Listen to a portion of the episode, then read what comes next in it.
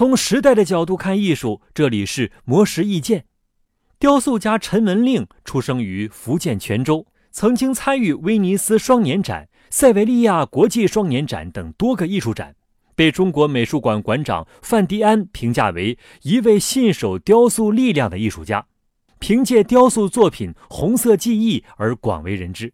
少年时期可以说是陈文令创作萌芽的土壤，他曾在山野里挖泥、一林关公像，然后砌土窑烧制。这尊小像便是他人生中第一件完整的作品。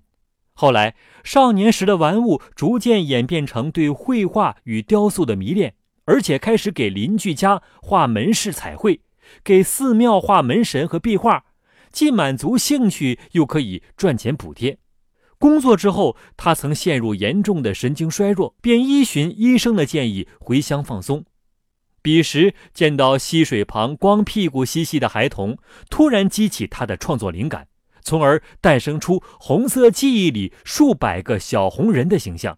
由于创作时身处相对封闭的环境中，陈文令大多随着自己的生存经验去创作，展现出他心中对童真童趣的眷念。伴随着《红色记忆》的成功，陈文令开始雕塑幸福生活。英勇奋斗等直接关注现实和介入社会的外向型作品，但是他的创作始终与生命保持着紧密的连接。比如作品《悬案》，是他历经歹徒劫持血案多年之后，对于这个劫难的梳理与升华。在抗争鼻咽癌的期间，他画出数以千计的水墨手稿，并在康复之后创作出《共同体》这组作品。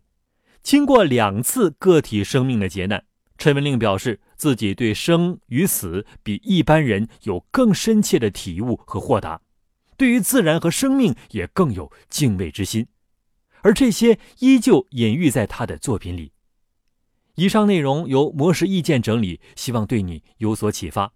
魔石意见每晚九点准时更新。